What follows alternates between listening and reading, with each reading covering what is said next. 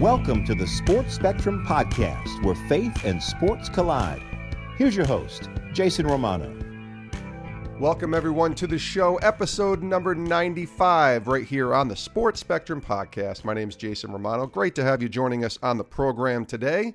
Thank you for listening on your Apple iTunes device, your Google Play app, on Stitcher, wherever podcasts are found. We appreciate you checking us out. And I definitely encourage you to subscribe go to the podcast app on whatever device you're listening to, click that subscribe button, and you will never miss an episode. All 95 of them here on the Sports Spectrum podcast, including today's guest, who is the senior vice president and the founder of the Orlando Magic. His name is Pat Williams, and, and Pat has lived an extraordinary life, serving in the U.S. Army for seven years, starting his professional sports career in the minor leagues at the age of 24 and becoming the president of the Spartanburg, South Carolina Phillies minor league baseball team, and then moving to the NBA in 1968 and has been in the NBA now for 50 years in various positions, including general manager of the Philadelphia 76ers in the late 70s into the mid 80s when they won that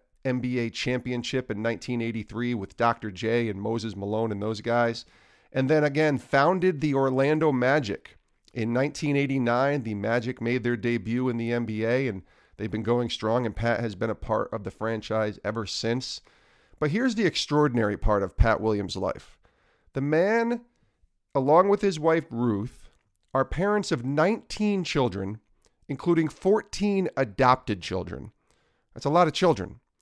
17 grandchildren. And here's another thing he's done he's written over 100 books 108 to be exact. The man has written 108 books. How? I've written one and I'm just blown away by how difficult that was. How do you write 108 books? But Pat Williams has done just that, and his latest book, Coach Wooden's Forgotten Teams Stories and Lessons from John Wooden's Summer Basketball Camps. That's out now. We're going to talk about that book uh, in the interview. And I love this book because in it, Pat Williams basically tells the stories of John Wooden, the ones that you haven't heard. Uh, John Wooden, the legendary coach, of course, with UCLA, passed away a few years ago, lived to almost 100 years old, and he pretty much is known as the greatest basketball coach in history. And the stories and the wisdom, the pyramid of success, all of that that comes with John Wooden uh, I think just lives in, in, its lore and lives in, you know, it's going to be one of those where we talk about forever the wisdom that comes from John Wooden.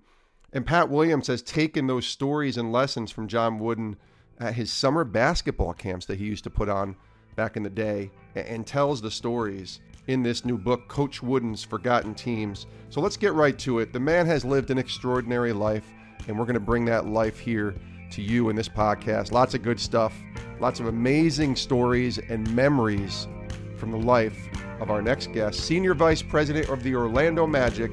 He is Pat Williams. Take a listen. It's a privilege to welcome Pat Williams to the podcast. Pat, how are you? Uh, Jason, I'm very well and uh, so nice to hook up with you here. I'm looking forward to our chat. Yes, me too. I love. Um, I've been following your career obviously for many years, having worked at ESPN, and and am a big fan of all that you do, and and uh, certainly the books that you've written. And you've written your hundredth book, I guess. Uh, I can't imagine writing writing a hundred books, as I mentioned in the intro. Just writing one was so difficult, but this one is unique. It's called Coach Wooden's Forgotten Teams Stories and Lessons from John Wooden's Summer Basketball Camps. And certainly the legendary basketball coach John Wooden, everybody admires him for what he stood for and all the great success and impact that he had. Tell us about the book and why you decided to write this book right now. Uh, Jason, it's the fourth book I've done on Coach Wooden.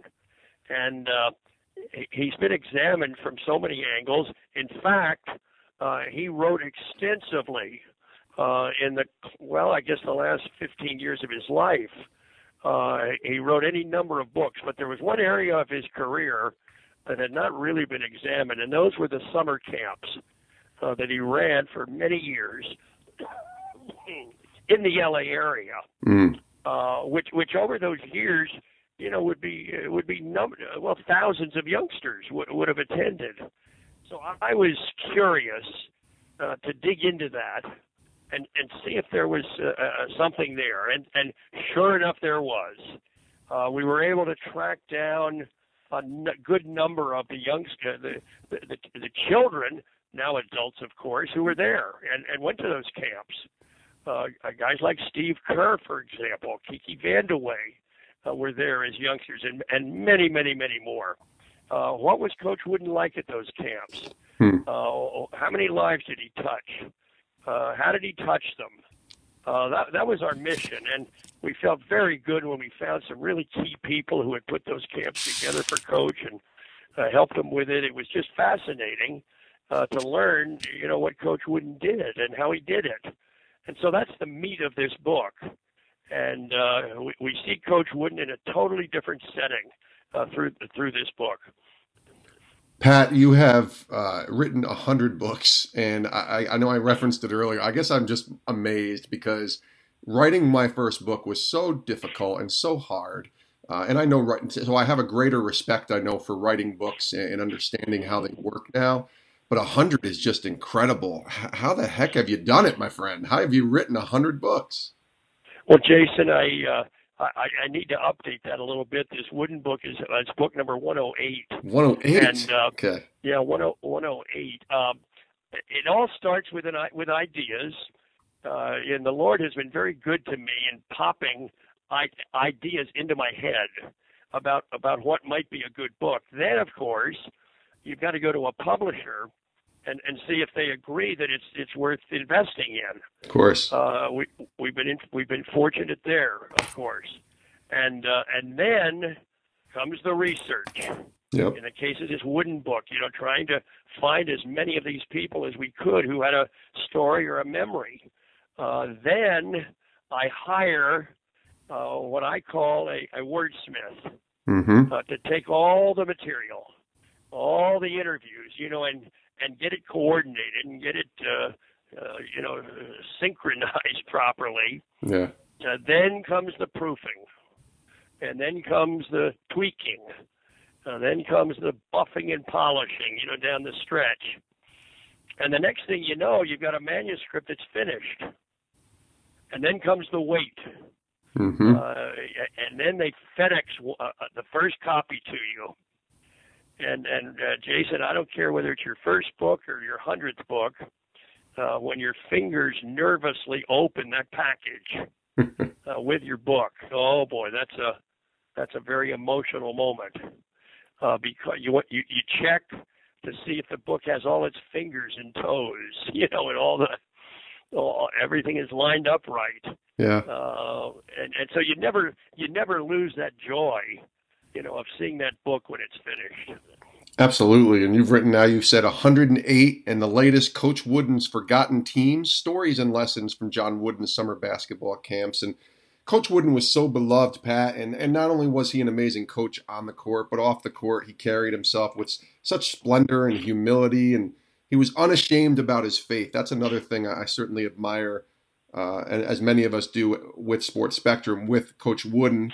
And I wonder for you, tell me about the impact that he had on you, Coach Wooden. You know, tell me, did you get to meet him? Did you ever have any kind of relationship with him or ever have any conversations with him? And then what kind of impact did he have on you just in regards to even your own faith in Christ? Well, initially, I wrote him a letter.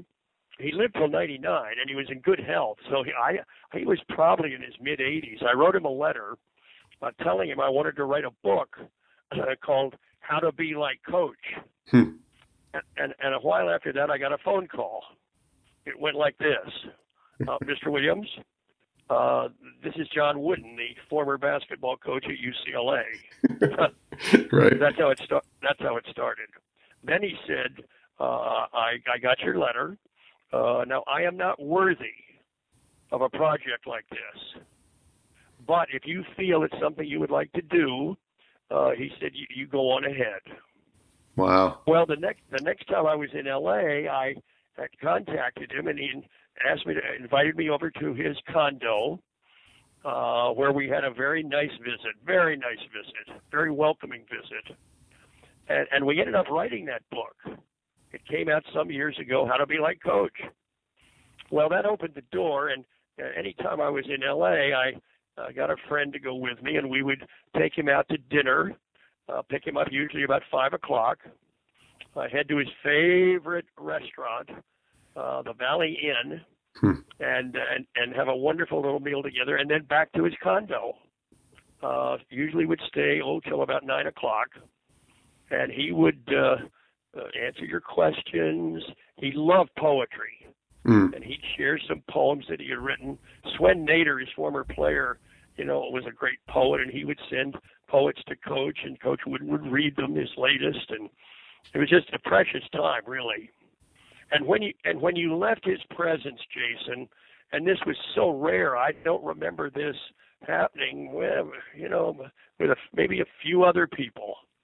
Uh, you just felt uplifted. You felt enriched. Uh, you felt um, uh, you you didn't ever want to let Coach Wooden down. Listen, I never played for him. I didn't go to UCLA, but but you left feeling uh, that uh, you wanted to please him, and you, and above all, you didn't want to disappoint him. Mm. Uh, that's a rare quality uh, in, in a in a person. Was he a person that uh, talked a lot about his faith, or did he just kind of exude it as the way that he lived? Well, you had to, you had to uh, draw him out. He was not an evangelist. he certainly was, you know, a, a, a firm believer. He, he went to a good, solid church. His pastor, uh, who I've gotten to know, his name is Dudley Rutherford, and uh, Coach Wooden was uh, very fond of his pastor. And uh, another little interesting thing when when you went to his condo, you would come down the hall, and right in front of you there was a table. Uh, he had two heroes that he talked about: Abraham Lincoln and Mother Teresa. Hmm. And and on that table, you know, he had books and pictures of these two people, uh, you know, who were his heroes. And then he would add, he said, "And I've got one living hero." And that was Billy Graham. Hmm. Yeah. Well, I, I, with the passing of Dr. Graham, I I've got to think that Coach Wooden and Billy Graham have probably spent some time together in glory. um, probably having a very nice time together. Uh, but but uh, Coach Wooden had a gr- great admiration for for for Dr. Billy Graham. So uh, those are some of the memories that I have. I can imagine the conversations that are taking place. Be a fly on the wall for those, huh? Just between those two talking, that would be amazing. Oh my goodness, yeah, that would be great. You know, that would be. Uh, they, they would they would uh, have a wonderful time together. Billy Graham followed sports. Yeah, uh, he he was a he was a sports fan. Uh, Absolutely. So he and he and Coach Wooden would have, uh, I think, hit it off really well. Absolutely. We're talking to Pat Williams here, the senior vice president from the Magic on the Sports Spectrum podcast, and, and we do appreciate you joining us, Pat. Lessons are something, it says right in the cover of your book, these are stories and lessons from John Wooden's summer basketball camps. But I thought we'd turn it around a little bit because your career is quite extraordinary. I mean, you were in the U.S. Army, you were 27 years old, and you were in the minor leagues becoming uh, an, an, executive in the minor leagues of baseball, and then you moved to the NBA. I thought it'd be fun to kind of have some stories and lessons from Pat Williams on this podcast. So those are something I think we all cling to as well, those lessons. So let's start with your very first job out of college, working in minor league baseball back in the mid 1960s. What are some of the, what's a story or maybe a lesson that you can talk about and share with us that you learned from that very first experience out of college? I went to Wake Forest. I was a catcher. I played baseball. I was a catcher there for four years. And upon graduation, uh, I wanted to play ball. Uh, I wanted to get into the uh, into baseball so badly. Uh, I got a great opportunity. The Phillies uh, gave me a signing bonus that, well, it allowed my mother to work the rest of her life. Nevertheless, I, I drove from my home in Wilmington, Delaware, to Miami, Florida, where the Phillies sent me. It was one of their farm clubs. Uh, I checked in. Uh, the manager was Andy Seminick, the old Phillies catcher, one of my boyhood heroes. And I spent that summer, you know, uh, as a, a backup catcher. Uh, one of my teammates was a future Hall of Fame pitcher named Ferguson Jenkins. Sure. And and Fergie Jenkins was you could tell right then he was going to be good, real good. So I got to catch him a number of times that summer uh, it was a marvelous experience for me. uh, at the end of that summer, I went to Indiana. I, I, I was I started work on my master's degree in physical education, and in, and also wrote for the school newspaper and uh, uh, was an announcer, a broadcaster on the Indiana University Sports Network. Hmm. uh, I went back in '63 and and played another year. At the end of that year, the Phillies said, uh, "We want to send you back to Miami, but in the front office." It was it was time. And I had a wonderful mentor, the GM of the Miami Marlins. His name was Bill Durney, and he invested in me and taught me and was a real uh, mentor in so many different ways, uh, teaching me the ropes uh, of running a minor league ball club. At the end of that season, uh, Uncle Sam called. I was in an Army Reserve unit, and I got called uh, for basic training. So in September of '64, I find myself in Fort Jackson, South Carolina, with my head shaved, and there I am for eight weeks, and then eight more weeks at Fort Polk, Louisiana. Uh, I got out, and the Phillies, at this point, uh, had a, had a job for me full time. Uh, the general manager of the, their farm club in Spartanburg, South Carolina. Mm-hmm. And there I was in February of 1965. I was 24 years old, and uh, there I am to to run the Phillies minor league ball club in Spartanburg. Uh, I was so fortunate. The owner of that team was a man named R.E. Littlejohn. Uh, I just called him Coach, uh, but a godly man, a, a very astute businessman. He, he possessed a wonderful quality called wisdom, mm. and he imparted that wisdom to me, and I, I, I, I absorbed it. Uh, you know, like a like a sponge in water. Um, and it was also in Spartanburg, uh, Jason, that a, a major, major event took place in my life. Uh, in February of 1968, I was 27 years old, getting ready for our fourth season there. But I uh, I became a Christian in, in February of uh, of 1968. Mm. Uh, I I had wrestled with it. I had thrashed around with it. I had grown up in a church going home. I went to a Baptist college so, so spiritual things were not foreign to me. However, uh, this thought of a personal relationship with a Savior named Jesus, uh, it was just foreign to me. But I finally uh, got my, my my arms around it, and and I realized that uh, a decision had to be made. Uh, Jesus wanted to come into my life. He was not going to batter his way in, uh, I had to invite him in. And so in Mr. Littlejohn's office, oh, I remember it vividly. It was quarter of four in the afternoon, February 22nd, 1968. I, I made that decision and I, I invited the Lord to come into my heart. Mm. And he did in a very dramatic way, very emotional way. I guess you could call it instant conversion.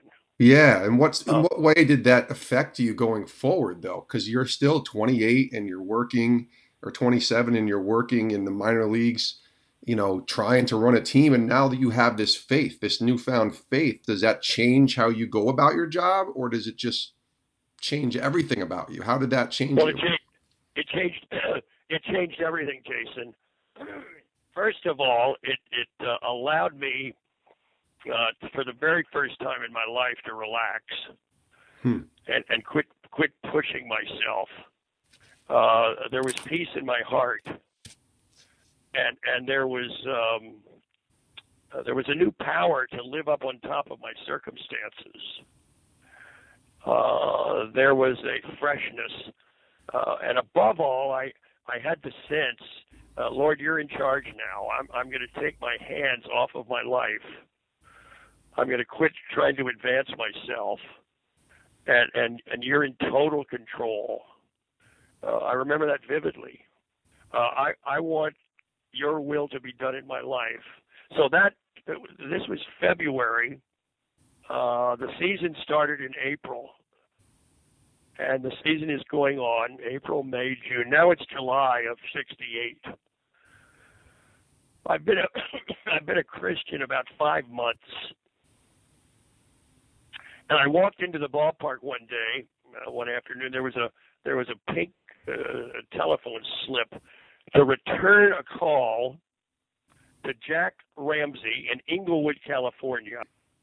Dr. Jack Ramsay. I mean, I saw his teams at St. Joe's play so much at the Palestra when I was young. I was a teenager.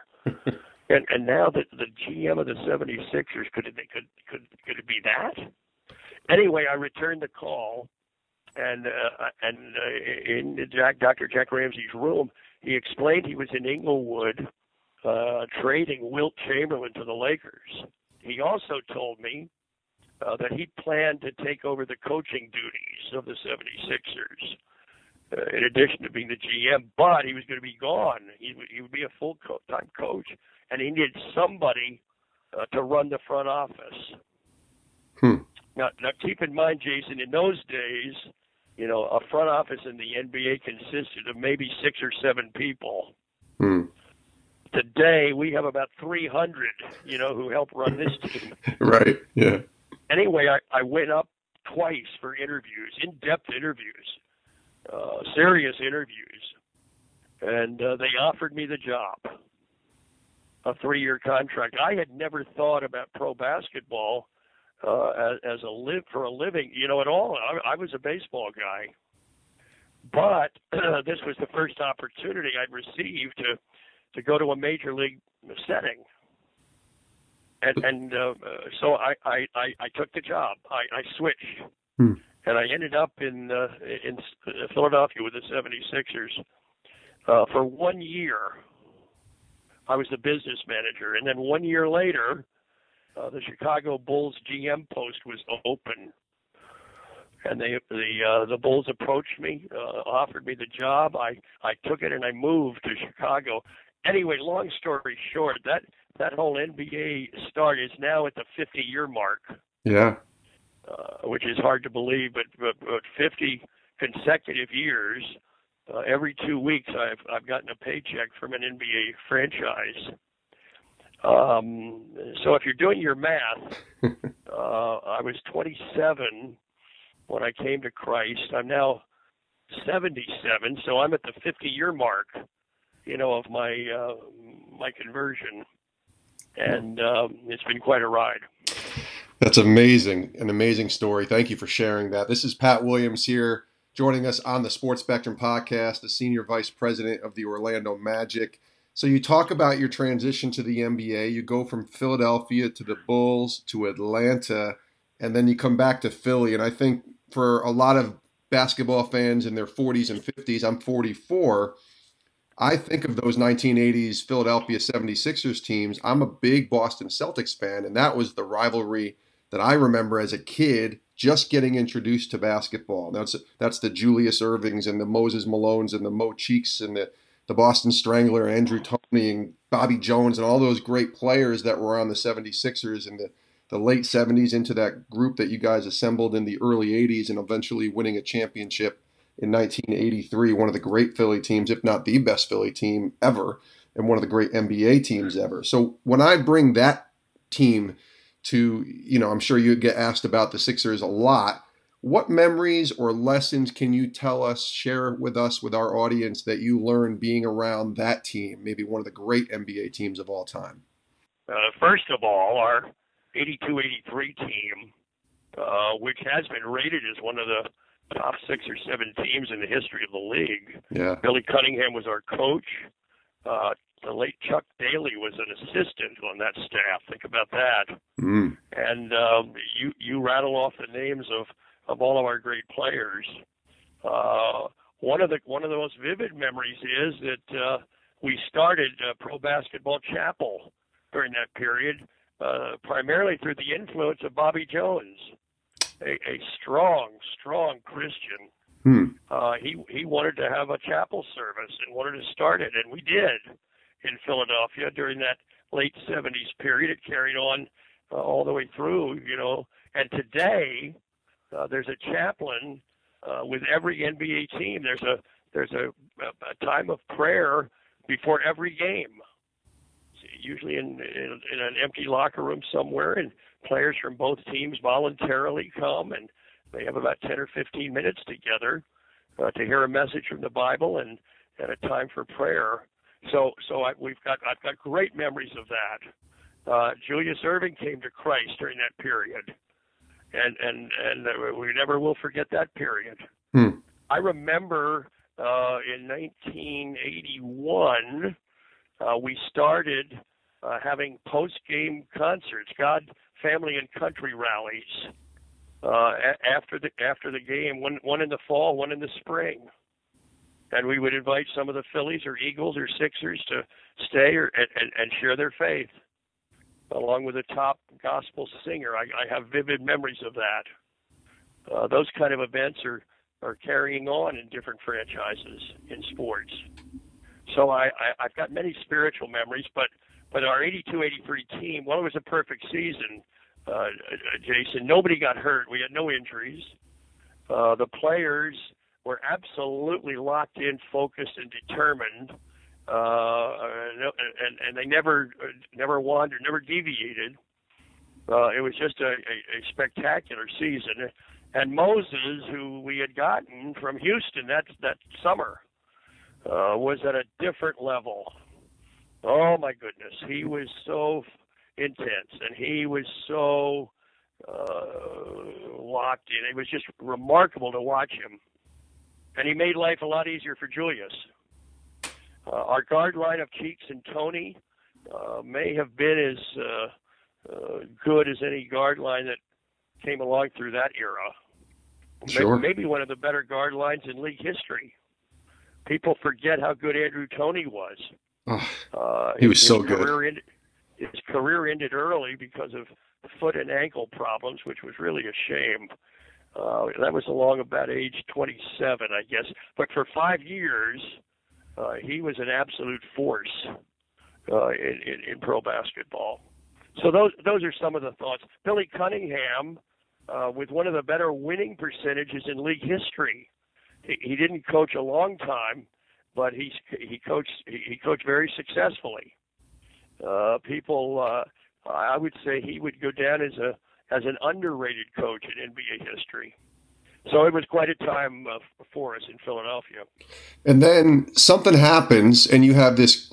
I don't know what to call it crazy idea, but this idea to bring an NBA franchise to Orlando. Can you take us through that process of leaving Philadelphia and eventually finding and, and birthing the Orlando Magic, the team that you're still with today, and kind of that process of getting Orlando a, a basketball team? Well, uh, uh Jason, I've been I've been in Philadelphia 12 years. Uh, we'd accomplished you know, just about everything you could accomplish. I I was getting restless. I, I will say that. Uh, I was getting restless. Mm.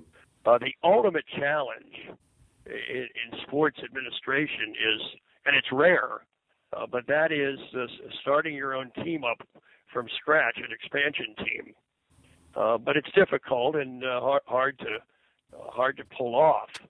I, I had met a businessman uh, here in Orlando years back. His name was Jimmy Hewitt, and and I and I, I I was in here for a in Orlando for a speaking engagement. I I, I hooked up with him, and I remember saying to him, uh, "Would pro basketball ever go in Florida? And, and where would you put the team, Miami or Tampa?" Well, Jimmy got all worked up and said, "Neither place. You'd put it right here in Orlando. This this is the future of Florida."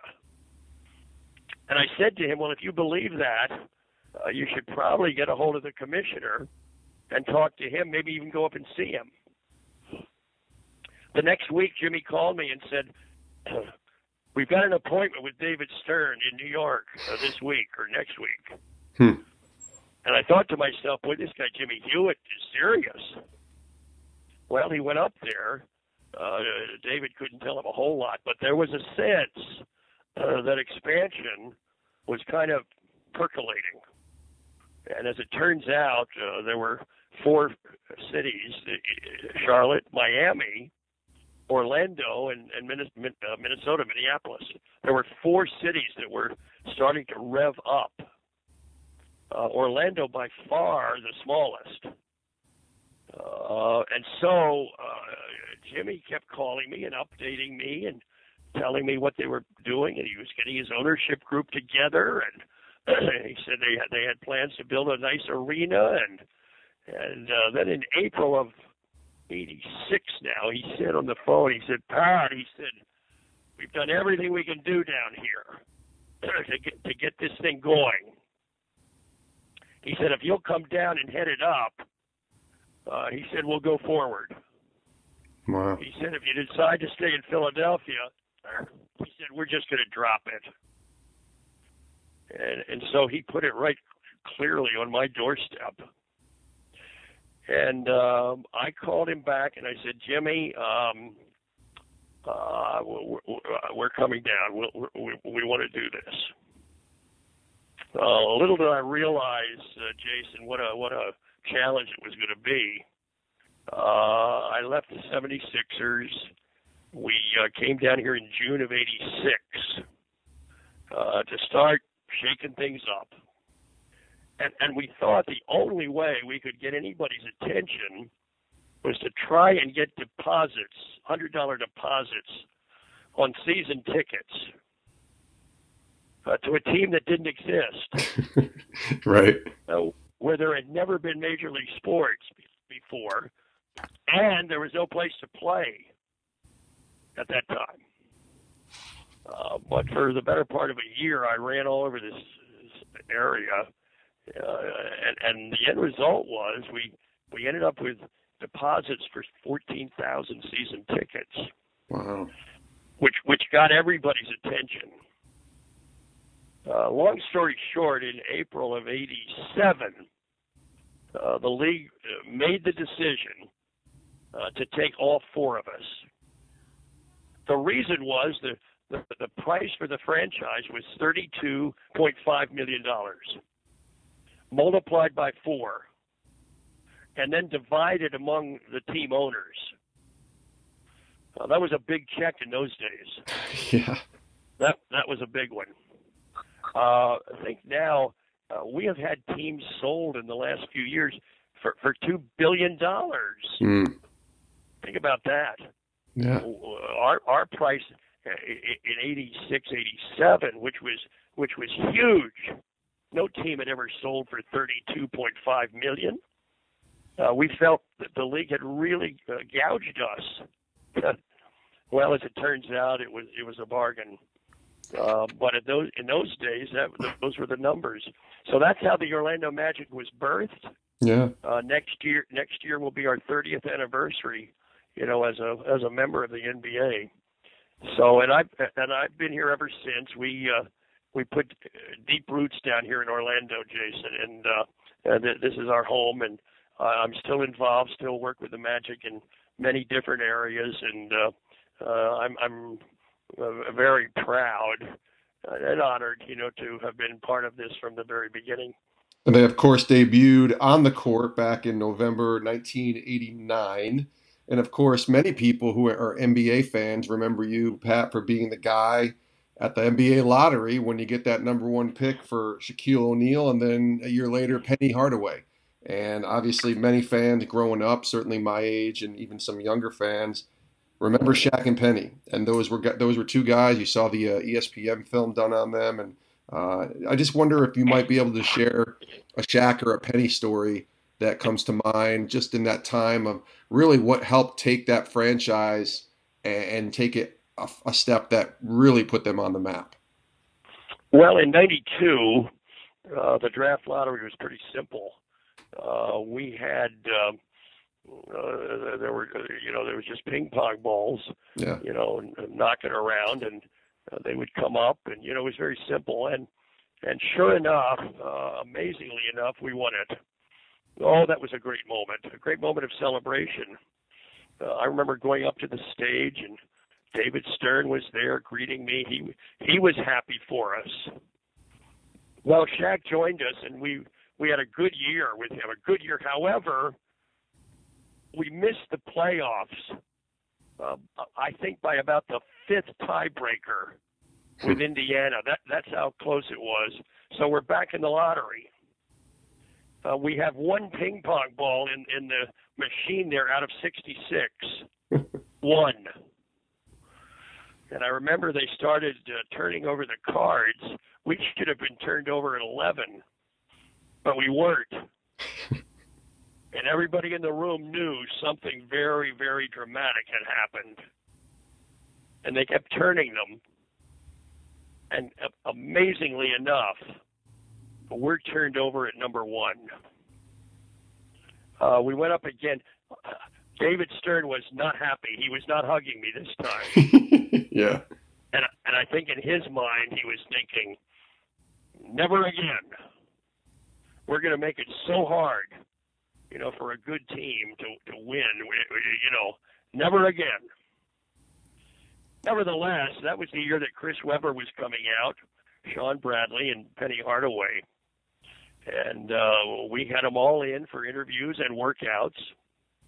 Uh, two days before the draft, uh, Penny Hardaway called our top scout, John Gabriel, and he said, I don't think you guys are going to take me. and you should.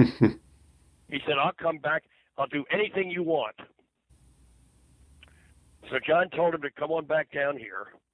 Uh, you, you never could do that today. And the day before the draft, uh, we we got a private gym and got some of our former players and others and, and had an hour of skins on skins and shirts. Hmm. And Penny was just beyond belief. I mean, he he, he put on an absolute show. Uh, we we were uh, amazed, and uh, we kind of looked at each other and said, "Well, well what do we do now?" well, that switched us away from Webber. Uh, the Warriors were were just uh, just desperate to make a deal to get a player with size. Don Don Nelson was running the the Warriors, and and when we began to talk, and he said uh, he said, "Who do you take?" Well, we we chatted, and he said, "I'll flip flop with you." and you can end up with Hardaway. And he said, "I'll give you three future firsts if you'll do that." Sounded hmm. good to me. Yeah. So long story short, we we selected Webber. Our fans were thrilled. Uh, Bradley goes to Philly, and the Warriors take Hardaway at three for us and uh, we made the trade. And then I had to go out and explain to our fans what we had done. Yeah. They were angry. Oh boy, they were upset. Uh, they knew all about Webber. They didn't know. They didn't know about Hardaway. And all I said was, "You're you're you're booing now, but you'll be cheering later." Those are great stories. I love these memories. We're talking to Pat Williams here, the senior vice president for the Orlando Magic. Just a couple more questions left with Pat. I want to ask you about your cancer battle. Uh, 2011, you were diagnosed with multiple myeloma. Forgive me if I pronounce that wrong. Um, and then recently, I've seen that uh, doctors have declared that there's no myeloma in your body and then given you a clean bill of health. I wonder for you, as a cancer survivor, as a cancer battler, what did you learn about yourself during that time? That was more recent, obviously, the last five, six years, and your faith in God helping you through this battle. What was that like when you find that out and then trying to walk through that? Well, anybody who has ended up with cancer, Jason, uh, can understand that when that news is is told to you, it's just uh, shocking. I mean, beyond shocking. And I can remember when Dr. Reynolds informed me uh, of this form of cancer. I'd never heard of multiple myeloma. It's one of the blood cancers uh, I remember asking him if there's a cure. He said, he said no. Hmm. Uh, we can treat it, uh, but we can't cure it. Well, I'm in the eighth year now. Uh, uh, these uh, forms of chemo have been very effective, and uh, I'm uh, I'm grateful. God has been very very good to me. I've had good oncologists, and I've responded well to all the different forms of chemo. So I'm able uh, to keep my full life and you know I feel good, my energy level's good, and I'm able to keep doing you know, all those things that you know I, I want to be doing. Um, so, oh, how has that changed? Well, I've suddenly been, been thrust into the the cancer world. Uh, Jason, I'm I'm uh, I speak uh, quite regularly to cancer groups. I uh, I wrote a book a few years ago called "The Mission Is Remission," mm. in which I shared my story. I've made myself available to anybody who wants to talk about their cancer struggles. Yeah. Is that one of the big keys in this is is having conversations and not bottling it up and actually getting it out, getting those feelings out, getting those angry maybe you're angry at God over something like this. Is that important? Well, I think it is. I remember at, at that moment uh, I had to react in one of two ways and that was to shake my fist in God's face and challenge him or uh, just do a, a leap into his lap and uh, wrap my arms around his neck and hold on. Mm-hmm. And that's what I've done. And I'm still doing it. God doesn't make mistakes, Jason. And so uh, I've learned a great deal. Uh, I think I'm a stronger person. And, and, and until you've gone through uh, something like this, you can't be of help to anybody else. So as a result of my cancer uh, battle, you know, I'm in a position to uh, counsel or advise or encourage others, you know, who have just, who have just gotten that same news, and and they're shaken to their core, and and uh, I, I just want to talk to them and tell them that you're going to come through this and you're going to be you're going to come out of this in good shape. You know, just listen to your doctors, uh, stay upbeat, stay optimistic, stay positive, uh, stay stay close to the Lord. And I said, you're going to be just fine. So so just relax and don't panic. Something like that. That, yeah. that would be kind of the message I'd deliver. That's a good message. And I know you're married to your wife, Ruth, and I haven't even mentioned this yet. And obviously, many people who know you know this that you're parents of 19 children, 14 adopted children, 17 grandchildren, if I read that right. Uh, that may have changed since the last time I read your bio, but 17 grandchildren. And I just got to imagine what a household looks like at Thanksgiving, Christmas, or any of those big holidays when you gather that entire clan together. That must be quite the trip having everybody together. Well, Christmas is a big deal. Uh, we adopted 14 of those children um, between 1983 and 1993 mm. uh, from four foreign countries. Uh, the children are all adults now. The youngest is 32, the oldest is 46 and uh, and the grandchildren number is accurate, 17. Hmm.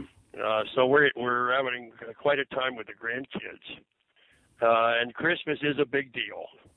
Uh, yeah, we'll have uh, huge numbers at Christmas time, uh, and that's always a a great time that. Uh, our family enjoys, you know, that get together. I can't imagine what the living room looks like, what you know what the dining room table looks like. You know, I'm sure you have a lot of bedrooms in your house, but 19 children trying to fit them all. Everybody's sleeping on the floor, piling in. It just it sounds like an amazing, just chaotic but really special time to be all together at once. Well, as I look back, you know, we uh, we had 16 teenagers at the same time for one year. Oh my gosh! Uh, that you know, that's speaking of chaotic. I have one. Let's just put that. I can't imagine 16 of them. We got them all raised, Jason. yes, sir. And they're out on their own now. We're uh, we're we're empty nesters, and um, we still are in touch with all of our children. Great. But uh, they they have their own lives now. So. Well, that's, that's uh, tremendous. Uh, that's tremendous, Pat. Let me ask you this, and I, we just got a couple more questions left. Two more here with the great Pat Williams, Senior Vice President from the Orlando Magic. Now, I'm going to ask you a question that John Maxwell, the great leadership guru, once asked John Wooden. It's referenced in your book. Uh, Coach Wooden's Forgotten Teams is the name of the new book. And the question is this, and I'll ask it to you. When your life journey is over, what do you want to be known for? Well, I want to be known that uh, known that I uh, was very open about my faith. Uh, I encouraged others to uh, come to this saving f- faith with with Christ that uh, I experienced, uh, and through my writing and my speaking, uh, my individual contact, uh, I want to be known as a as a life enhancer uh, a, a difference maker, Hmm. uh, somebody who had a, a major impact on people's lives. I, I think that's how I'd answer your question.